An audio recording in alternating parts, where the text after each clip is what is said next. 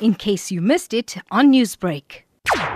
So we called up a, a, community meeting in the in the Crossmoor area surrounding CPFs, civic federations, land invasion steering committee, law enforcement, the parks department as well was present. The the purpose of the meeting was to to get the community more involved and, and basically keep them updated on, on land invasions that are occurring in other areas. Also merely a reminder that you know we, we can't let our guard down. We need to continuously monitor these open spaces.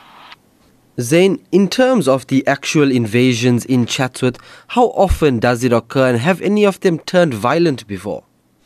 Certain parts of Chatsworth were affected on an ongoing basis, like the Havenside area. The Crossmoor, Moorton, and Shallcross area was invaded in March 2017.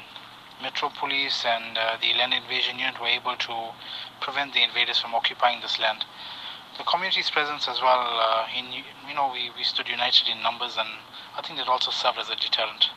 At the weekend, many community members did a walkabout in Chatsworth. Can you tell me what that was about? On Saturday, groups of community members rallied together and uh, they conducted walkabouts into the open spaces that was previously invaded. We also have uh, a Cosmos Civic who has been engaging with the Parks Department to to cut the overgrowth onto these vacant lands so hopefully we get better visibility into the land. Newsbreak, Lotus FM, powered by SABC News.